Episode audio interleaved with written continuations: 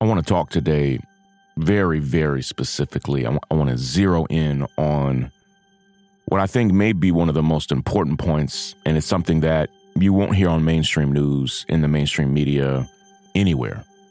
Uh, and and now you won't hear it on Instagram either, because if you even attempt to say any of this on Instagram, you'll be banned immediately. And Instagram and Meta is using this for their excuse on why I've been banned. But I want to talk about why I have supported Yemen and their actions to stop any ship heading for Israel in the Red Sea.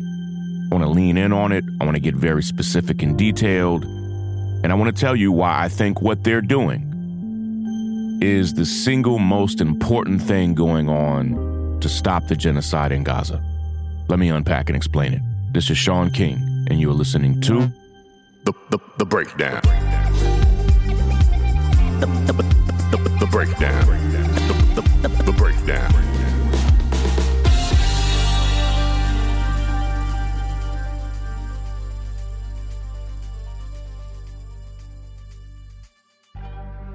Before I get into what I want to say about Yemen and the Houthi fighters who have been using small speedboats and small arms to, and sometimes um, uh, in any method they can to stop ships in the Red Sea, to stop commerce in the Red Sea.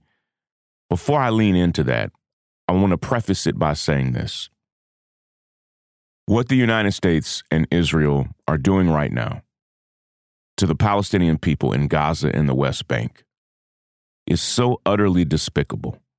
It's so unbelievably violent and nasty and evil that I don't want to hear anything about human rights violations of, of any other country. And here's the thing, and I've said this publicly. Um, when I traveled to speak in Doha, Qatar, I heard people saying, but don't they have human rights violations? I live in the United States of America, where our police kill at least three people every day, where we have the most incarcerated people of any nation in the world. Don't talk to me about the human rights violations in Qatar. You can have a critique of Qatar, that's fine. But at this point in the world, it would be difficult to travel to any nation that doesn't have human rights violations, but particularly as an American, I don't want to hear from anybody from the United States or Israel about human rights, civil rights, because right now, the entire world is against you. Your violations of human rights, your war crimes, your genocidal actions that have slaughtered over 30,000 Palestinians, over 12,000 children. What I just saw that happened just moments ago in Gaza is some of the most despicable images and videos I've ever seen in my life. I've seen men, women, and children blown to literal bits in a refugee camp. It just happened. Don't talk to me about the human rights of anybody in Yemen while you are literally right now in present tense in this moment the most despicable violator of human rights in the world. Don't say shit to me. I have critiques of Yemen. I listen, I am what Kobe Bryant called a girl dad. I have four daughters that I love. I love women's rights. I will always fight for the equality and rights of women. And I would love to see women treated in Yemen more equitably, more fairly, more humanely, and I'll fight for that. And I w- if I was in the room with leaders from Yemen, I would say this in love to them. I would say this. And I and I hope to be able to say it. But here's the thing. Right now the United States is a gross violator of the human rights of women in this country. Don't talk to me about human rights when you are slaughtering thousands of women all over Gaza. the things I have seen that have happened to the women of Gaza, I will never be able to unsee for the rest of my life. So I, I had to preface that because people want to invalidate what these courageous Yemeni men are doing, literally putting their lives on the line. Let me tell you, so far in the Red Sea, the men of Yemen have not killed a single person.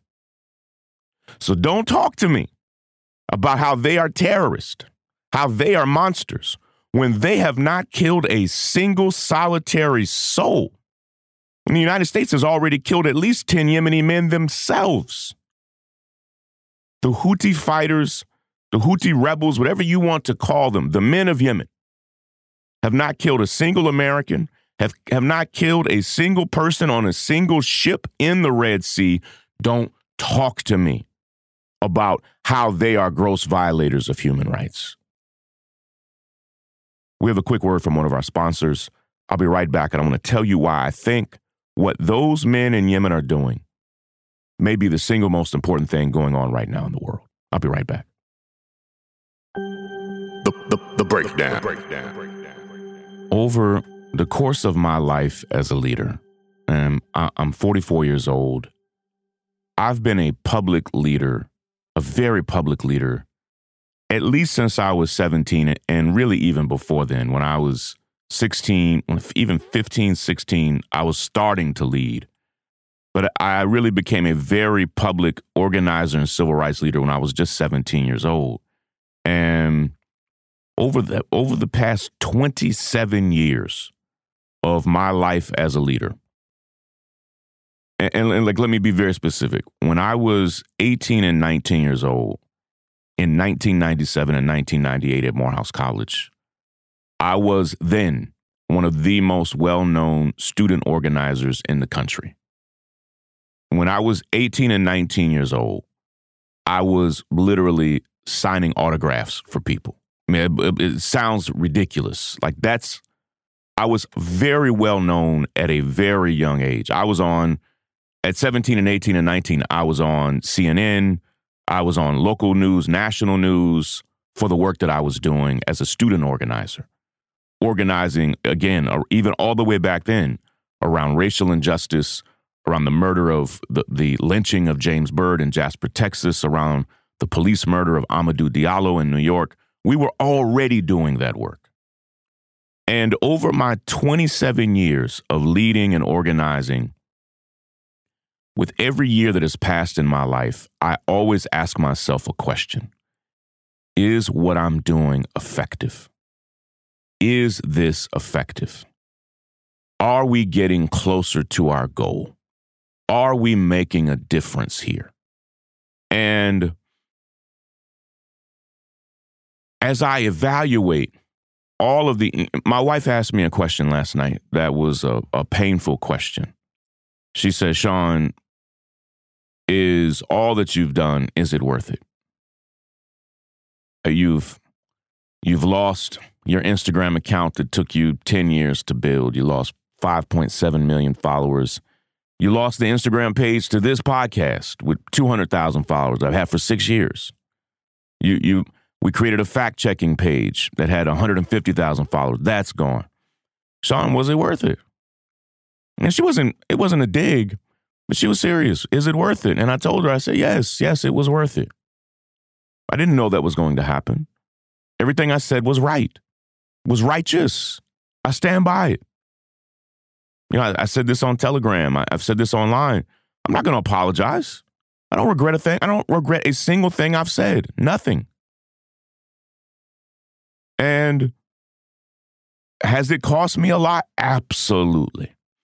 It's cost me more than any of you know, and more than I'll ever say out loud. It's it's cost me a lot. But I'm safe. I'm not in Gaza.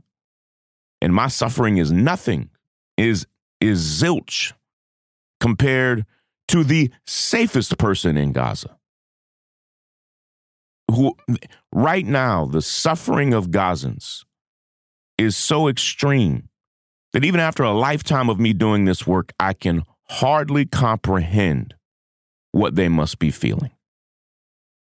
And for those of you that have followed me on TikTok, I'm, I'm on TikTok at Shaun King TikTok. That's my whole username. You know, I said on a live yesterday, you know, I speak to hundreds of Palestinians in Gaza and the West Bank. And I try to encourage them and motivate them and pray with them and, and give them every bit of support that I can. I help them find whatever they need because I'm speaking to people all over Gaza. And I can connect people, connect people together that didn't know each other before this. And yet I know that while they message me, they're suffering immensely. And I have to ask myself the question is what I'm doing effective? And my answer to that is yes and no. I, I, I leaned into this yesterday. We've raised amazing awareness. We've elevated the IQ of the world. More people understand the suffering and plight, the oppression of Palestinians than have ever understood it. And for that, I'm proud. But we have not eased the suffering of Palestinians. And what the men of Yemen are trying to do right now, what they are attempting to do, is to stop the flow of commerce in the Red Sea. For those of you that don't know, Yemen has a very huge border coastline with the Red Sea. And for any ship to come through the Red Sea, you have to pass by Yemen. You can't get through there without passing by Yemen. And Yemen, which has suffered themselves immensely over the past 10 years. They've been brutalized by other nations in the region, supported by the United States. They're dealing with deep despair and poverty in Yemen. But some of the best people I have ever met in my life are from Yemen. And those men said, We won't sit idly by and do nothing. And so we're going to get on our boats. They are a seafaring people. They have been seafarers, water travelers for thousands of years in Yemen. The water is their home. Yemen has always been in the Red Sea. The, the, the Prophet Muhammad, peace be upon him, speaks about Yemen in the Quran. Do you understand me? Like the, the, the most holy book to Muslims speaks about Yemen thousands of years ago. And those men said, no, no, no, no. We will do something. We will figure out something that we can do to stand in solidarity with the Palestinian people. And so they got on their boats and said, listen, we're not going to allow weapons to come in, fuel to come into Israel that they will use for a genocide. We won't let that happen and we will stop every ship that comes through here until this genocide ends. And those men have said, we do not aim to harm any people. We do not aim to kill anyone, but just don't bring your ships through here. Go somewhere else. And they said this when the genocide stops, we'll stop. Let me tell you how I interpret that. I see the men of Yemen as the peacekeepers of this moment. They are saying that the wholesale slaughter of Palestinians will not happen uninterrupted on their watch. And I support that. All of us should. And they have cost.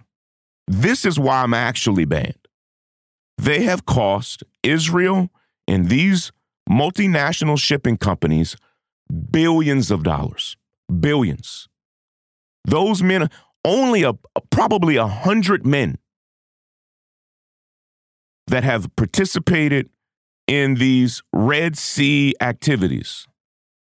About a hundred men have done more to interrupt this genocide than the hundreds of millions of us have.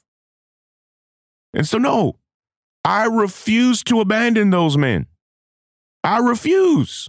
And I will not apologize for what I've said because I believe in what they're doing.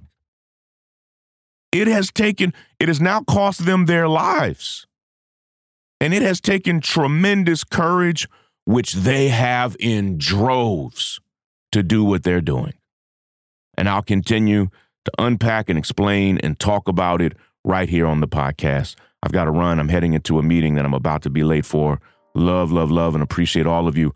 Please subscribe to this podcast on Apple Podcast, on Spotify, or wherever you listen to podcasts. You can also go to the northstar.com, subscribe, and become a member there as well. Love and appreciate all of you. Take care, everybody. Break it down. The, the break, break, break, the break, the break, breakdown. I'm Tiffany Hawkins, I'm Alan Boomer. and we are the Momentum Advisors. Every single week, we talk about wealth management, personal finance, and entrepreneurship. We are financial advisors by day, we're entrepreneurs by night. We're building wealth for ourselves, and we want to make sure that you understand how to build wealth in your own family. Tune in for shows like Is Your Money Racist, Retirement Savings, Investment 101. We literally run the gamut on all the things that you need to know about financial wealth, creating a legacy for your family, and really just wealth creation as a whole. What we find is that these conversations are happening, but they're not happening as much as they need to in diverse communities. And so we're bringing a new voice, a new amount of energy, and we want you to tune in. So we bring the tips, we bring the strategy, and we always bring the good news. So make sure you tune in every week to the Momentum Advisors. There's something for everyone. Momentum